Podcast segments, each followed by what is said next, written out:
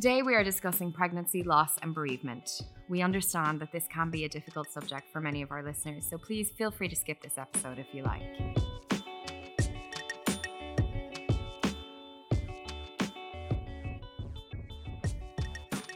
Hello, I'm Louise McSharry, and welcome to Real Talk with Real Mums, an expert advised and mum approved podcast that looks at the issues of everyday pregnancy with healthcare professionals and the real women who have gone through the pregnancy journey. You can listen on Spotify, iTunes, or SoundCloud, or on realtalkwithrealmums.ie. And if there's any questions you have, we're also on Twitter at Real Mums Podcast. When facing grief, there is no correct way to cope, but we do hope that today's conversation will offer insight into the challenges that those who are dealing with bereavement are facing. We also hope that it will highlight the supports that are available for women and families dealing with miscarriage, pregnancy loss, and bereavement.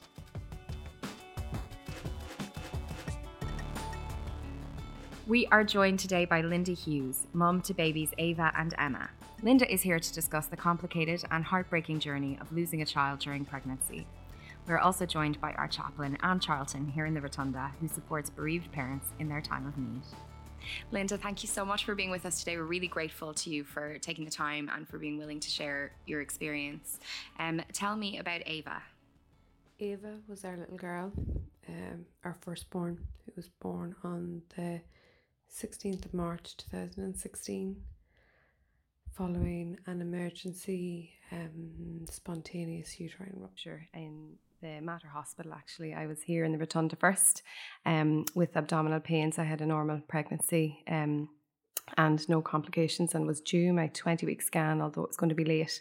Um, on the 16th, and I woke up with pains. Um, I was in the Rotunda Hospital, they kind of couldn't find anything significantly wrong with the baby and couldn't really find a cause for the pains. And I was quite unstable. Um, the decision was made then to transfer me to the Mater, and all reassurance given that the baby's heartbeat was fine, that the baby was okay. Um, transferred over to the Mater where things kind of deteriorated as the day went on. Um, I became very unwell. Um, just drifting in and out of consciousness. They couldn't get a cause for the pain, and um, couldn't get the pain under control, and um, it escalated to the point where I needed an MRI. Um, kind of couldn't understand why they wanted me to have an MRI.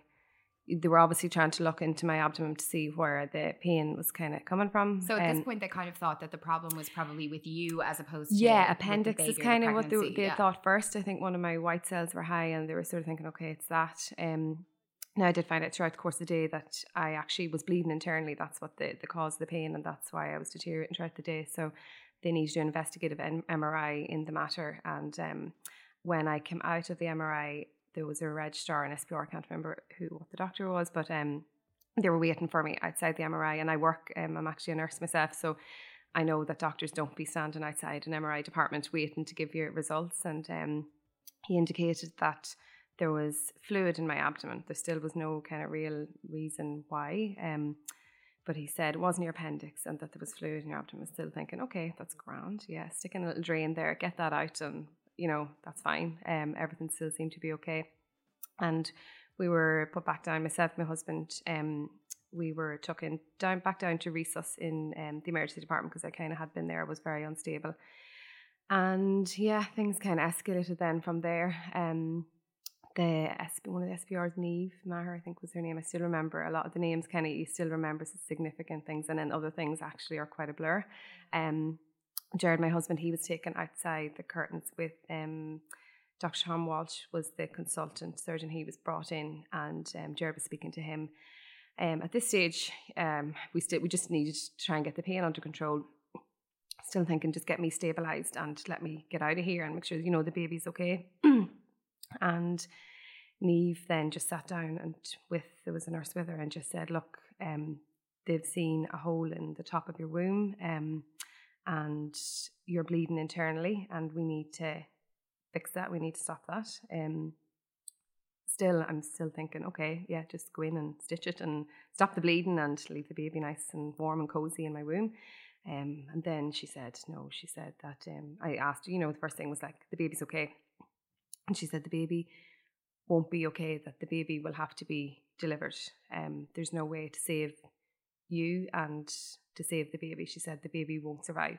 Um, she said the main goal here now is to preserve your life, and that at this gestation, which I was 21 plus six, um, they don't resuscitate babies. Um, now that wasn't told to me at that time. You know, it was just like the concentration was very much on my life. Um, I didn't know. I knew I was very sick. I knew my blood pressure was very low, and I knew I wasn't. They weren't able to keep me conscious. So, um, and you know, at that stage, then everything kind of happened very, very quickly. It was just a matter of getting up into theatre. Neve did say to me, she said, "Look, you need to consent for a hysterectomy. Um, if they need, they may not be able to save your womb." And you know, at this stage, then I just started to scream hysterically. And um, Jared, my husband, he was out with um, Tom Walsh, and he was having a very detailed conversation with him at the time. Jared came in, I knew he'd had tears in his eyes. He obviously was crying, but how long more, had you been in the Mater at this stage? So we'd been in all day. Actually, it was but, very but very slow process. Were, yeah, it was. Um, as far um, as you were concerned, that morning you were you were grand. Fine. Yeah, I left the rotunda. I think it was about ten or eleven, and then yeah, like it was everything sort of happened. It kind of like the consciousness thing kind of came waves and bouts, and I'd be yeah. fine for a little while, and then all of a sudden, you know, different yeah. things were happening, and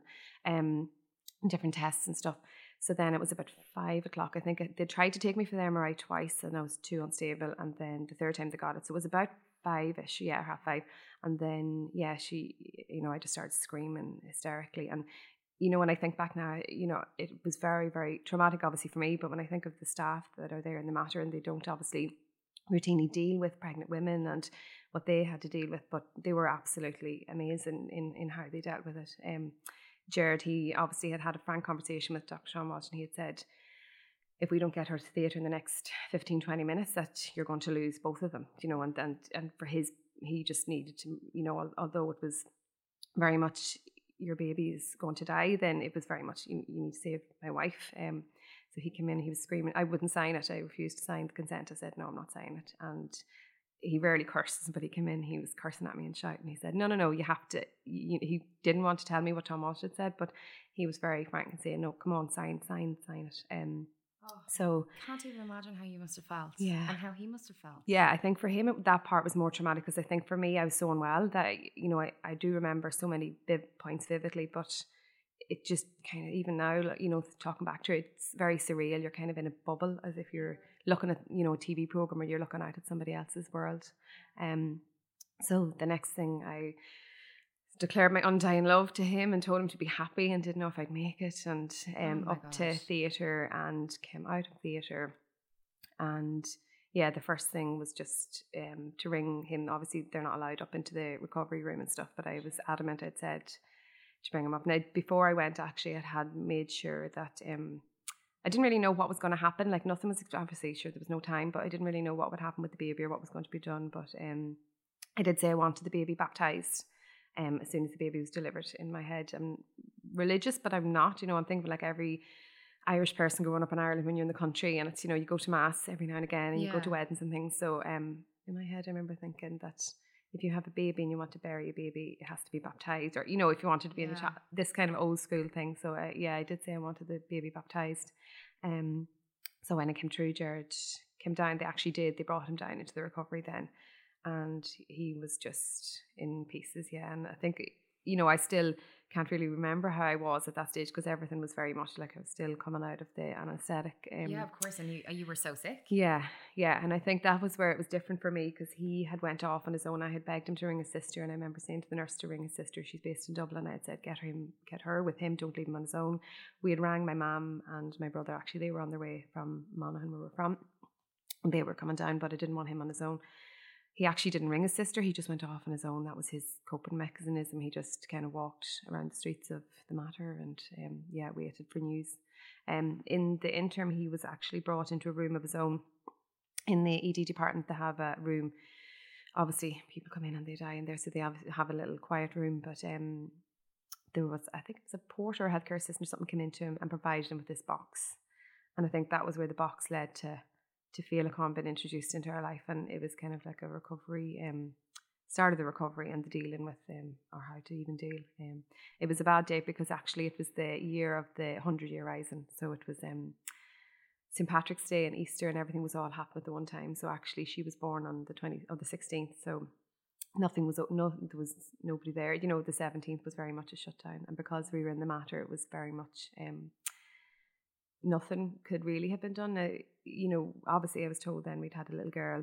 I remember Dr. Maeve Hogan was my consultant and she did tell me that she lived for a few minutes. Um, to me, that like that's one of the hardest thing, and yeah.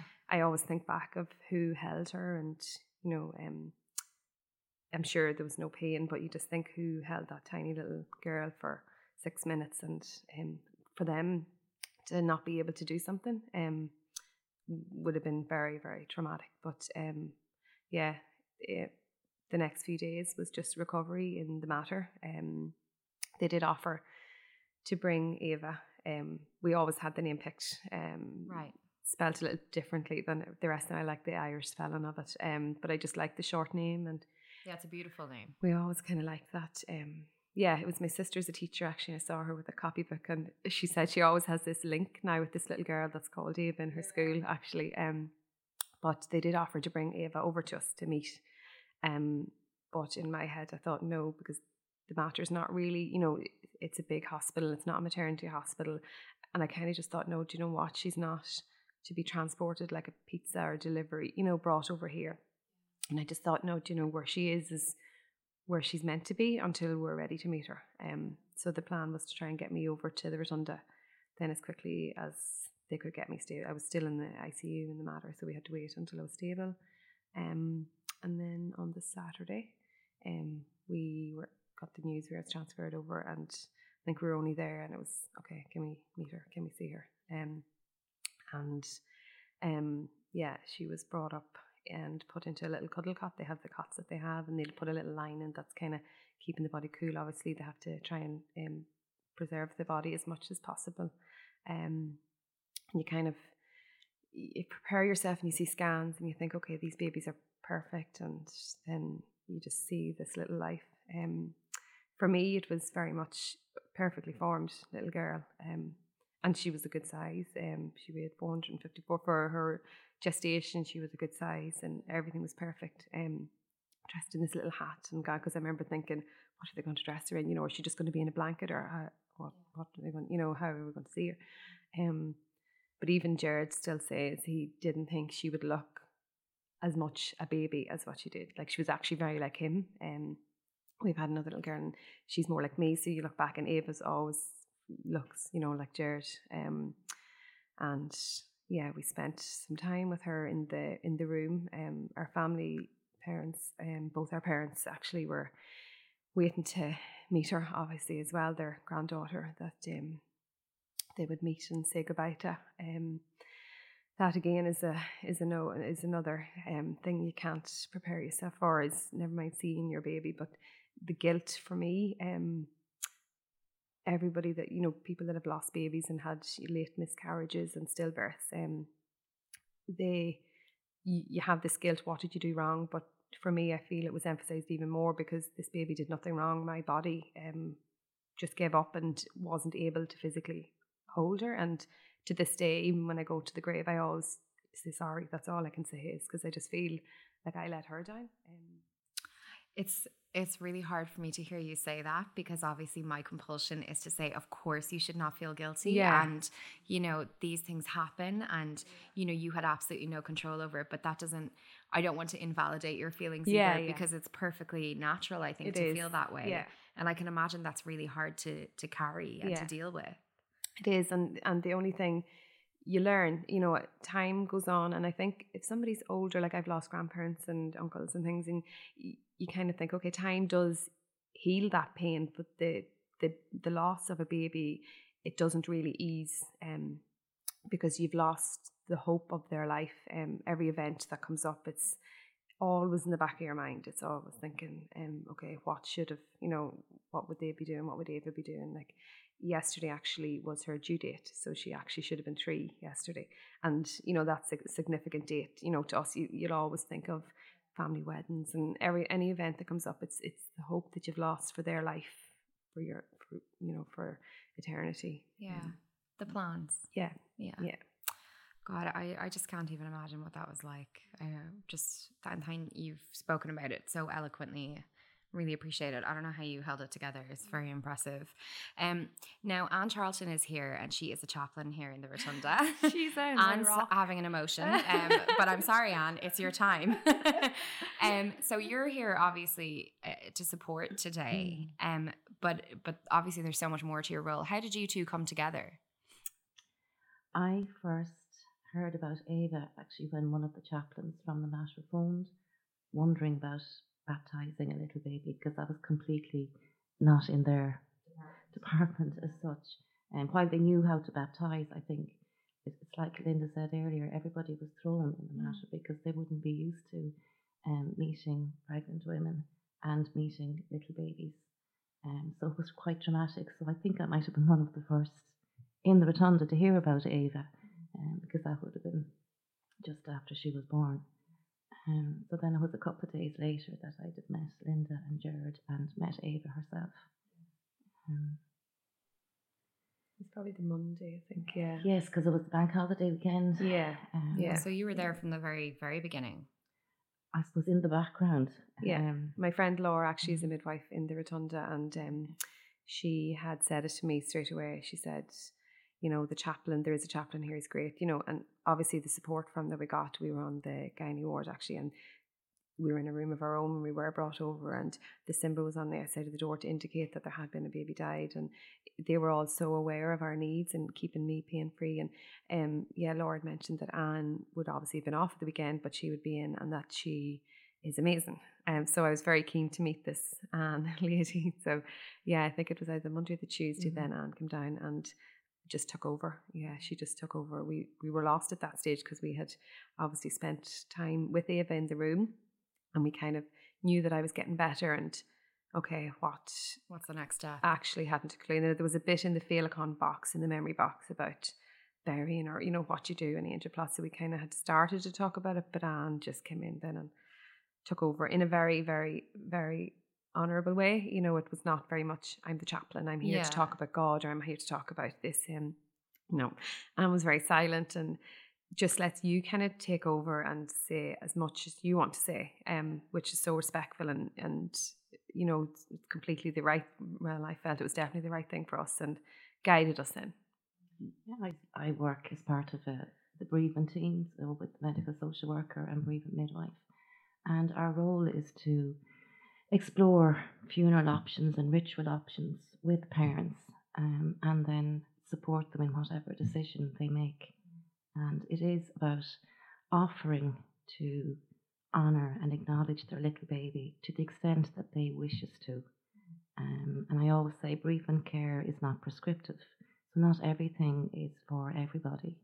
So it's important that people, I think it's so important that parents make informed choices and informed decisions, and that they have the time to do that. I suppose for for Jared and Linda, they'd one opportunity to do what they could do for Aobha, and it was important that they made the decisions that were authentic to them.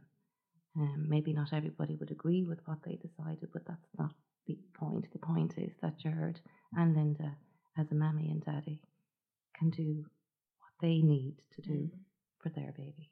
And that's, I suppose, crucial because you'll be looking back at this forever and you want to feel that you were you didn't make a rash decision or you did what was really right for you. So I can imagine that support was invaluable. Completely. Yeah, completely. Um we had decided we wanted to bury Aobha and to have a grave um in Monaghan. We uh, we were both were living and working in Dublin, but in our heads home is is Monaghan and we kind of felt that a big graveyard here wouldn't have been right for us and that our grandparents or Aobha's grandparents would have been able to visit her grave and probably more frequently than we would have had an opportunity should the grave have been here.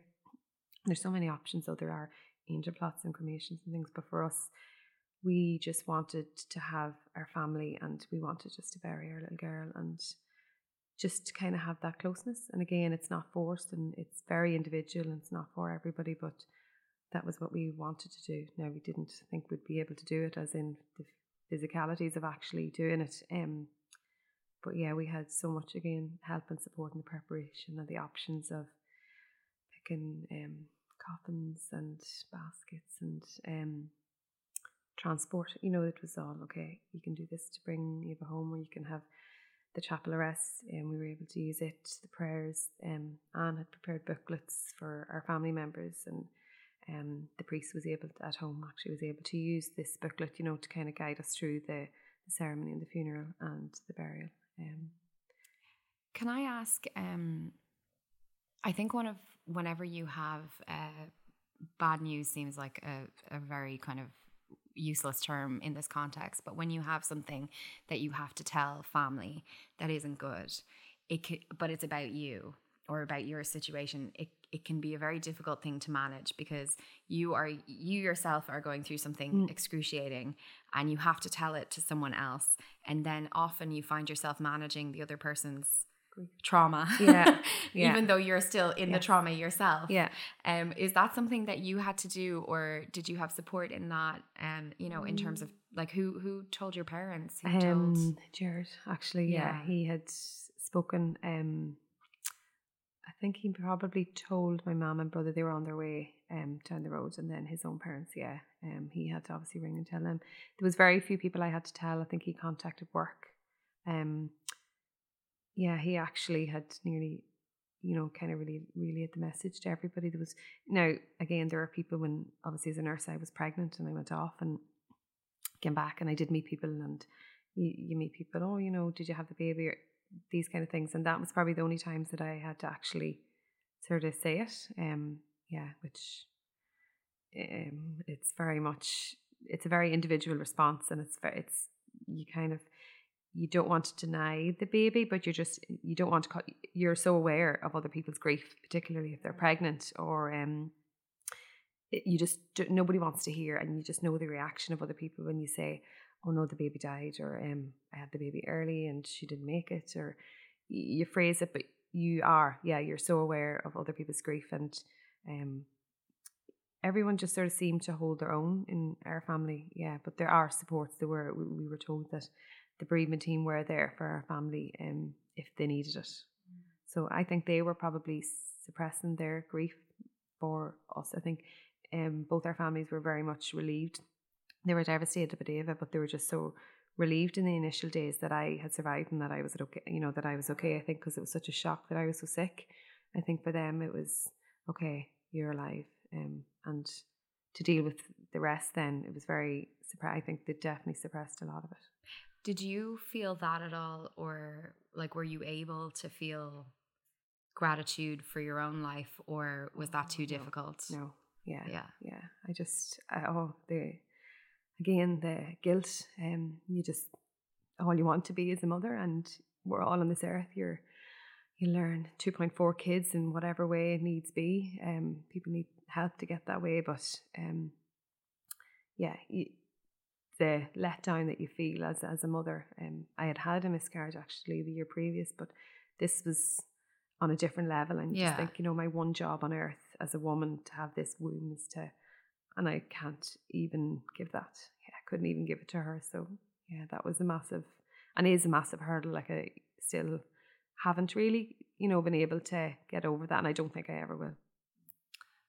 I mean, again, I want to just like be like, don't feel like that, but that's not helpful. so um, I won't do that. Okay. Um, but I just, I guess, I just, I really, I, I feel for you, and I hope that you can kind of get to a place where you're it's it you can sit eat more easily with it um but it's still so soon you know mm. and you know you're i can only imagine that you're you're still in it so after i suppose one of the difficult things about a trauma like that is that after it's uh, and like i'm using air quotes finished because it's not finished but after the kind of me- mechanics is an awful word to use but you know the logistics they're all awful words in this context yeah yes. after you leave the hospital and you're supposed to get on with your life what happens um, I was actually very lucky in that because Aobha was delivered alive and she lived for the few moments, I found out that I was allowed maternity leave. So I'm a nurse, and obviously my boss at the time was amazing, and she said straight away, you know, don't worry about work, take as much time as you need. But then you're like, okay, I need to go back. You know, there is going to be an issue here. Um, I'd had the section in open surgery and I knew it was going to be a time before I'd even be allowed to go back to work. But yeah, I got onto the process then of realizing, hang on, I can actually get six months off here for Aobha. And at the time, you're thinking, okay, actually, how can I take maternity leave for a baby I don't have? And in so many worlds, people would think that's wrong. And, you know, I was just lucky, to be honest. I just feel like I needed that and I couldn't have gone, you know, there's no way I could have returned to work. I work in oncology. So um, that would have been something for me. I knew I needed to be mentally prepared for going back to work to dealing with other people's illnesses and grief and stuff that I need at that time. So yeah, I was lucky that I actually got the time off to be able to process things and kind of gain some sort of normality. Um, God, I can't imagine that anyone would begrudge you that. Yeah, that. I just think it's so because other people with stillbirths and they won't get maternity leave, and I just think yeah. they they maybe were later and which is actually appalling. You know, I, yeah. I, still think that eh, the government needs to look at things like that. But yeah. um, yeah, like women that go through labour and then they're told, okay, back to work now in a few weeks. And, you know, logistically wise, some people can't afford to even take the time. You know, they have to go back to work, yeah. but you're not, you're not, you're not physically or mentally able to do that. You know, you have to start the whole process of grieving and, and yeah, and dealing with everything then. And mm. was there support offered to you there by the hospital? Yeah, there yeah. was. There was. Now, again, I was different because the fact I had been in the Mater and it was a really bad time in that it was the bank holiday. Um, then I was discharged on the Thursday, which actually was Holy Thursday leading into Easter weekend. And um, so again, services weren't fully, I knew they wouldn't. Now, everybody's different and what they would have wanted at that time would have been very different. So for me, um, I was happy I had Anne and she was my rock at the start and we did speak to the social work and I had a follow up phone call, I think about two or three weeks later, offering the help. Um, a friend of mine had had a little boy, and he had been he had died actually. Aobha and her little boy would have been in the mortuary at the same time actually, and we didn't realize that. But um, she kind of put me into other organisations outside of the hospital. Again, the hospital are they have an amazing bereavement team. But for me, when you, when I left the hospital to come back in and to have to look at pregnant people. You know, I couldn't even look my friends in the eye, any of them that had babies or anyone that was pregnant. I couldn't look at anybody. So to come into the hospital, and I know they're very aware of that, and they do mention that on the phone. You know, was mentioned um, that I don't necessarily have to come here; that they can arrange for outside support and stuff. Yeah. So, um, it actually was a little lifetime um, foundation that we kind of got in touch with, and there were supports through Féileacáin, and you know, it was very early for me. I think I wasn't ready to to go through it because I had physically got over you know got over the trauma of it and you're trying to normalize your life a little bit um but to have to start going back and talking through everything and you just don't want to accept it you know you just don't want to and that's what happens I've heard a lot of women say that to me is that they don't actually want to talk about it in the early part that they it's just too traumatic to bring it back to them yeah I think that's that's common to a lot of different types of bereavement. Yeah, yeah. It can be just too intense. Yeah. Initially, yeah. Yeah. So after a while though you did feel ready to Yeah, I did. Mm. And actually it wasn't even true the rotunda then. I have a good friend who's a um, psychologist or a counsellor, um, and I actually found more solace through her. Um, and I used to speak to her and actually it was Nurture the charity then that I reached out to. Um, and that wasn't until my next pregnancy, um, where I knew we obviously were told we wouldn't be able to carry again, and we had had a frank discussion with our consultant and said, you know what, we'll go through it. And I think that, like a lot of women that have lost babies, the you know the rainbow baby doesn't replace, but it kind of drives you. It literally just kind of pushes yourself forward. Like I remember after in the, weeks after Aobha, I didn't want to eat and I didn't want to get up out of bed and all I was doing was getting up and eating eggs and thinking, okay, I need to get this wound to heal and I need to make my body strong. And all, if eggs or protein and yeah. chicken can heal it, and it just gives you a sense of, okay, this is how to function. And that to me was my coping mechanism was okay, just to make my body recover to be able to carry a baby or to lead myself into another pregnancy. And, you know, that is something that a lot of mums do. And particularly after early miscarriages, they always say, you know, you know go again and try again and and it doesn't really you know in the back of your head you're thinking okay i've lost this baby. It doesn't it just sort of puts things on pause. That's what i always say you know people say is it a cope? And it's not like it's just like a pause button um to kind of get you over the grief and yeah. whatever anybody has to do it's it's so individual like every person is individual and you, it's just a matter of listening and doing what's right for you. So linda you did manage to to have a baby or you have a baby. We have we have our little rainbow um miracle.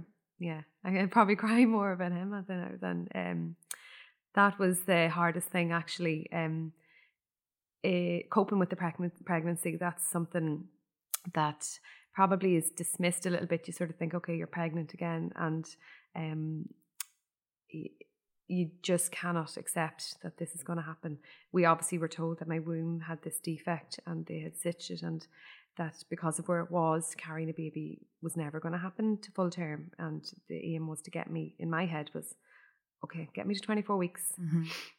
And I have a baby that I can hold, a warm baby. I that was something that was so significant to me. I just wanted to feel the heat and even you know the breath or movements of of my baby on my chest, and it, that to me was was a goal. Um, and anything after that was going to be a bonus. Yeah. Um, and yeah, Dr. Maeve Eogan here in the Rotunda had said, "Okay, we'll we'll go." Um, to me, I said, "What's the worst that can happen?" Um, we were living in Dublin, and I agreed not to travel back to Monaghan much and try and keep myself in distance of the hospital um, at all times and was going to have bed rest and hormone injections and scans every week and um, wrap yourself up in cotton wool. Yeah. yeah. And and it was funny though, she used to say maybe say it doesn't matter, like scans, everything was perfect and you could walk out and it could just tear and give way and that's it. Um, God, you must have been terrified. Oh, I, I'll never forget coming in for my um,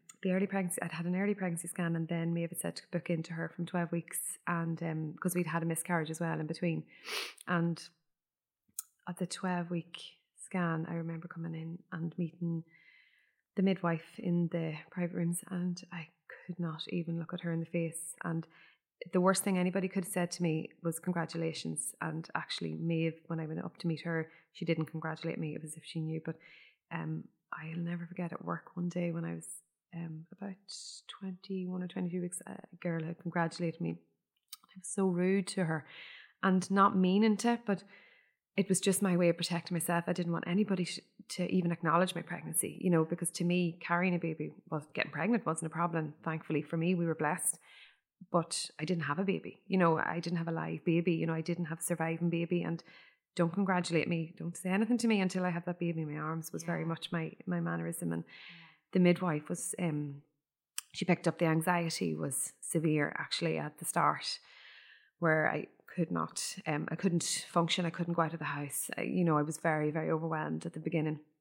And I had been to nurture in the early part of the year and again then the services from the rotunda here the um, psych- psychological services um, to ursula and jean actually were offered to me i said yes please yeah, anything anything yeah. yeah i said anything to get me through this and to try and again normalize it and not they weren't dismissing how i was feeling um, and i knew i just felt i didn't want to do anything that was going to impede on on losing the baby early and just wanted again like yeah, that just to wrap myself and nobody look at me and nobody touch me and just let me stay here and to try and get as much as, as far as I could. Um, I was admitted into the hospital then just around the same period as I had been with Aobha from about 21 and I think more Maeve was so good it was more for the anxiety because at that stage yeah. I was just up to high toe I, was going to say did you feel a relief complete yeah. relief complete relief um now I had I'd had pains a bit week or two weeks before and I'd had an overnight stay for that but at this stage, you know, I just when I said, I need to be here. I just want to be here.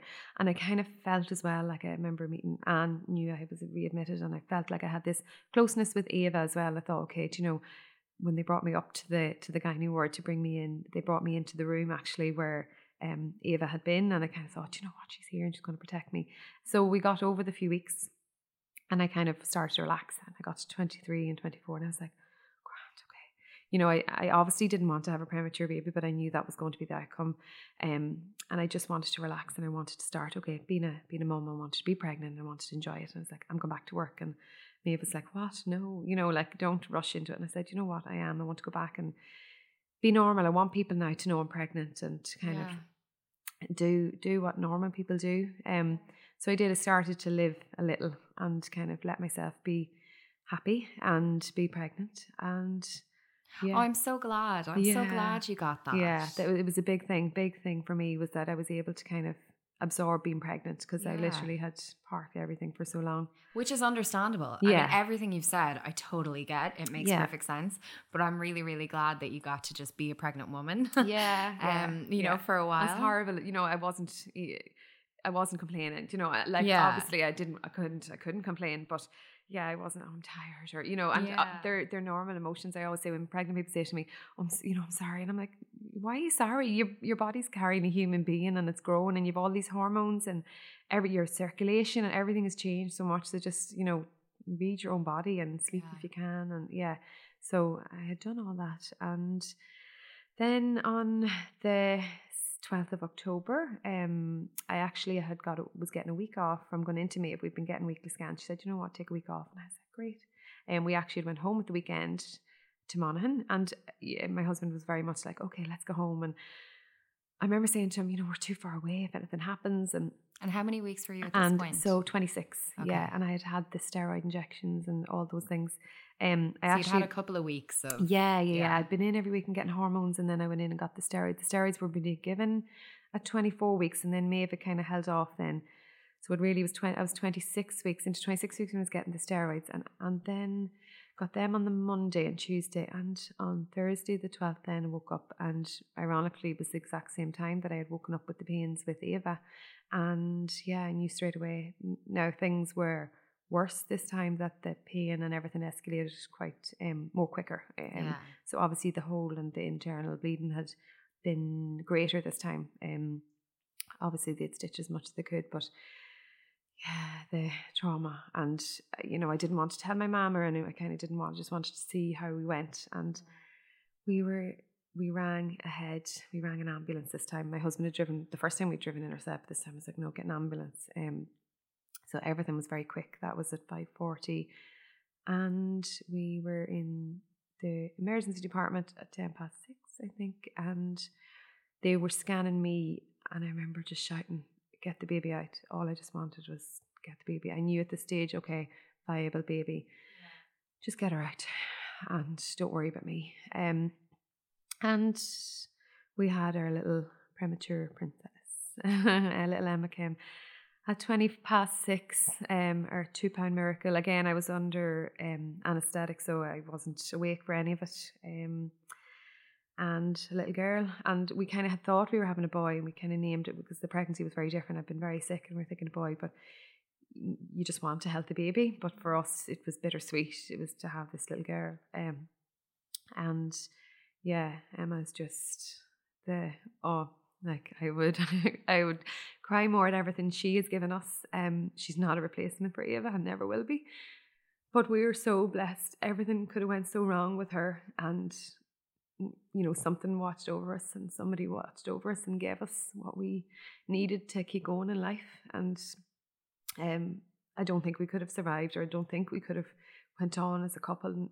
No matter how much sport you have, it's it's Emma that has given us, yeah, our lease of life. And she's absolutely perfect in every way and is loved by every single member of our family. And yeah, she's just kind of that little go like spur of life that we just needed. Yeah. How old is she now? She is 21 months. Amazing. Yeah. 21 months. And yeah. Anne met her early. She'd cuddles for Anne. And yeah, and Neve actually saw her as well. She's been crying through this entire thing. no. Everybody in the room is crying, I think, at this point. Um, and uh, you mentioned there just briefly, you know, you don't know if your relationship would have survived it. Um, yeah. What was it like? I mean, I can't imagine what kind of strain it must put on you as a couple. It's it's something that was one of the things when Anne asked me to speak, and I was thinking, do you know what? Like, you kind of you go through primary school, secondary school, and it's very much okay. This is home economics, and this is biology, and this is where you learn. You're, you know, you get married, you have kids, whether it's male or female you're with. You know, there there are ways. There's IVF. There's these things available, but nobody tells you that your relationship. You know, nobody tells you that babies can die, and nobody prepares you for how you're actually going to cope you know, we did the pre marriage course, like everybody nearly in Ireland does this accord thing. And I remember going through it, and like one of the questions was, How would you cope if you can't have kids or whatever? So they talk about that, but like nobody talks to you about how actually you're going to cope with the loss of a baby. Um, so Jared is very, very, very strong in his work. He's very strong, and yeah, in our relationship, he's very strong. In there are times when I can pick up straight away that he needs that extra support and he needs that extra hug and that extra kiss or whatever it is. And you just read off each other, and you know to not let yourself get down and support. You, it's supporting. You know, I had support from my amazing friends from home and the nurses that I work with, and they were to me they were Jared knew once I was okay that he kind of felt that he was okay, but he also had, did have support. You know, he had friends that had gone through similar situations and kind of guided him. I think he was told at one stage, um, there are two paths that you can go. You know, you can go down the path where you're leading yourself into a depressive life and you will lose all sense of normality and, and function of life. You won't be fit to, to survive, or you can go through it together. So we did. We just took, you know, each day as it came and learned to kind of know when one another was having a bad day. He was constantly checking in on me, or I'd be checking in on him. And you know, again, there are support. There is support there. You know, there is the lifetime we did attend the support together, and there are monthly meetings if people want to attend them together as a couple, or um. But we we felt we were okay together, you know, and then obviously knowing okay we had to be strong to go through another pregnancy and to and everything had to be parked to be able to kind of get to where we needed to be with the second pregnancy. So it was very much okay. Let's just keep going, you know, and let's let you know we have each other. And if you're sad, let me know. You know, if you need to cry, let me know. And it's just a day to day kind of take each day as it comes and and learn to speak and say, learn to speak and say, okay, today's a bad day, you know, and I don't want to get out of bed or you know whatever it is. It's yeah, talking to each other, communication. And how are you now? I'm fine. no, it's very like Emma obviously has given us the the drive, but we still ache. Yeah, ache is the um is small word I suppose to describe um what we what we're living with. Um, we're never the same. Never the same. Um, I know a lot of friends at work were actually pregnant when I was pregnant, and anyone that has had a baby around that time, um, I still struggle people may or may not know that. They may know now when they listen to why I'm avoiding them, but I struggle to be around babies that are three. I struggle to hear people um, give out, you know, about their kids or their people just don't realize how precious. And it's the anger of a bereaved mum to, you, you know, it's not resentment, but you just sort of think you have to count your blessings. You know, you have to think like again. I'm happy to leave Emma with parents and or you know and mm. kind of take my downtime, but it's just you kind of think, okay, how can we cope? And, and avoidance is, is something that just kind of gets me through. Um, we have the grave. We talk about Aobha a lot. Um, we remember her. We have her name up everywhere over the house, and Emma can say her name. And Teddy's, um, you can't really get over it. So you just learn. You just learn to live through it. Um, like I was at home yesterday and bought something for her grave for her due date and you can't have a cake, but this is just your way of honoring them and kind of remembering them. So it's just do what's right for you. Um, you kind of just have to take it as you can. Mm. And is there anything? Because I know that there will be people listening who haven't had this experience and who maybe will never have this experience, but might know someone mm-hmm. who goes through something like this is there any advice you would give to someone who is trying to support someone who's had an experience like this? Um, if you're pregnant, stay away. Not stay. Speak to the person first. I always say that. Like everyone around me, they were all so sensitive and stuff, but it's just don't put the person that don't put the bereaved mum into the situation where she has to look at your bump ask first you know and now to be fair even if they ask that you're probably going to say oh no it's fine when actually eh, you're lying no mum that has buried a baby wants to see a grown baby as as much as you may want to be around them. You just have to take the step back text you know like i had people texting and cards and flowers and you know the big thing everyone says is ask the name of the baby. You know it's it's to remember remembering the baby ask their name. If somebody has lost a baby and they I did have a friend text a few weeks ago and said, you know, a friend had lost twins and what can I do? And I said, don't avoid her, go over to her, hug her, sit and let her talk through the birth, let her talk through what's happened, um, ask their names, give her something with their names on it. Like um, I have a teddy that was given to me and, and my friend at the time had said, I'd be coming in to visit you if Aobha had a lived and I'd be giving you a teddy with her name on it. You know, just simple things with their name so that you can physically always have that to remember. So it's just about don't avoid and and don't always believe them when they say they're okay and that they want space and stuff because a lot of the times it's just like you feel you can't cope with their grief, the friend's grief. So you're kind of thinking, okay, you know, maybe stay away because you just want to sit and cry yourself and you don't want to have to upset them because you know it's a very upsetting time for everyone. Um, anyone that's around anyone that's lost a baby, it's very upsetting for everybody, but it's about including them as much as they want to be included. Yeah. And you're nodding away there. I, I gather that you agree with that advice. Totally. Um, I think for somebody, for parents whose little baby has died, one of the biggest things is they never want their baby to be forgotten.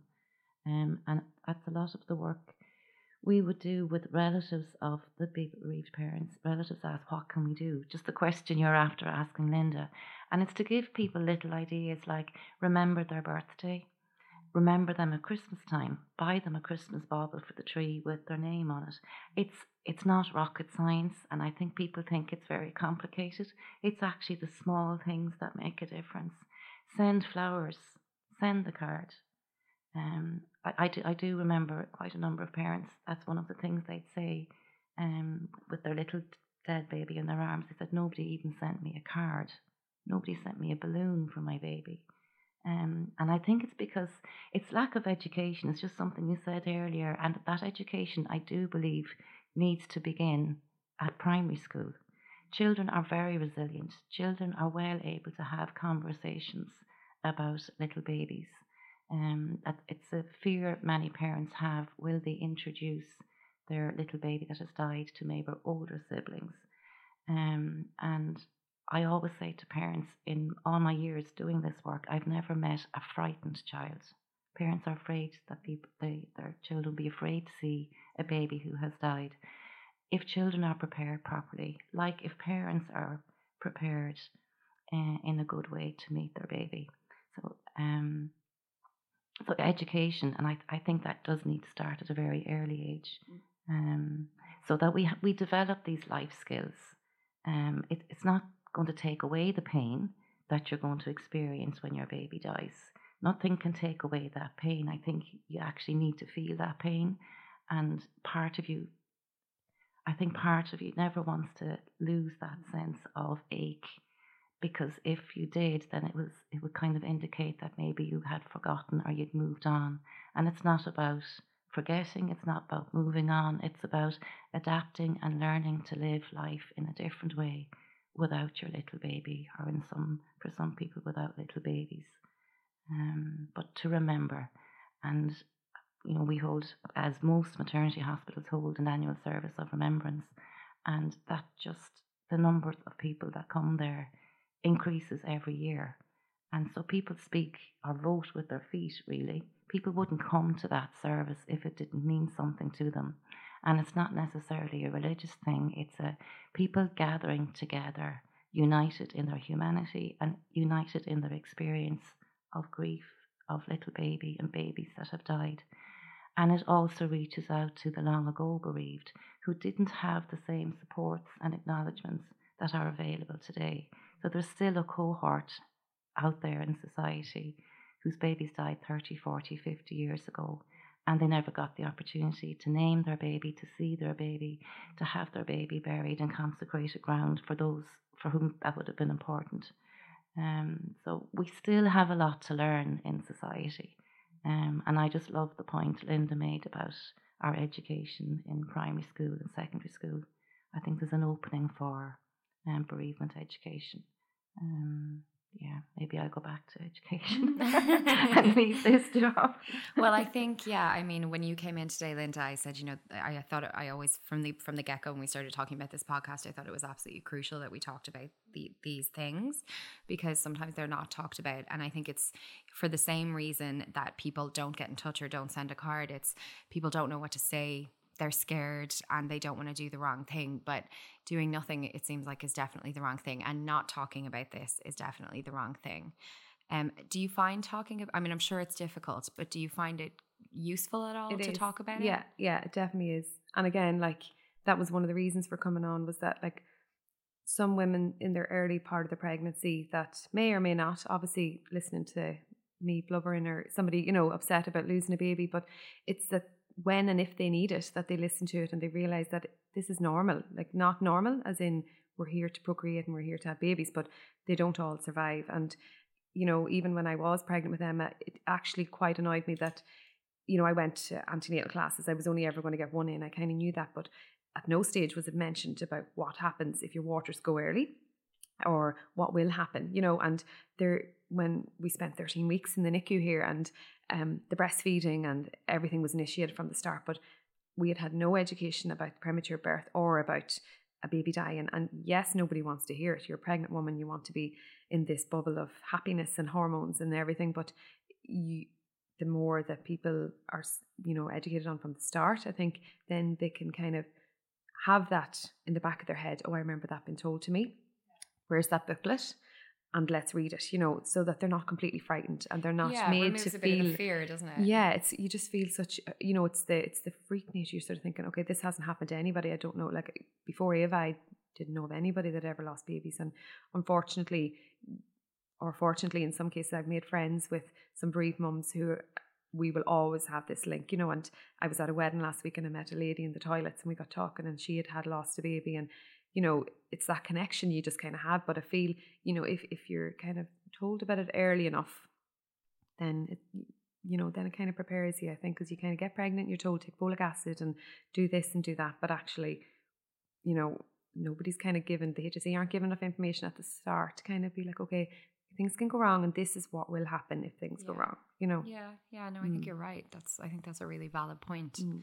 well i just want to say thank you so very much um you really spoke as i said already so eloquently and i know that this will be really useful to other women whether or not they have the experience but to have the knowledge of what it's like and hopefully you know maybe be better friends be better supporters to people in their lives um, so thank you so much, Linda. And thank you so much, Anne, as well. Thank you. thank you. Thank you.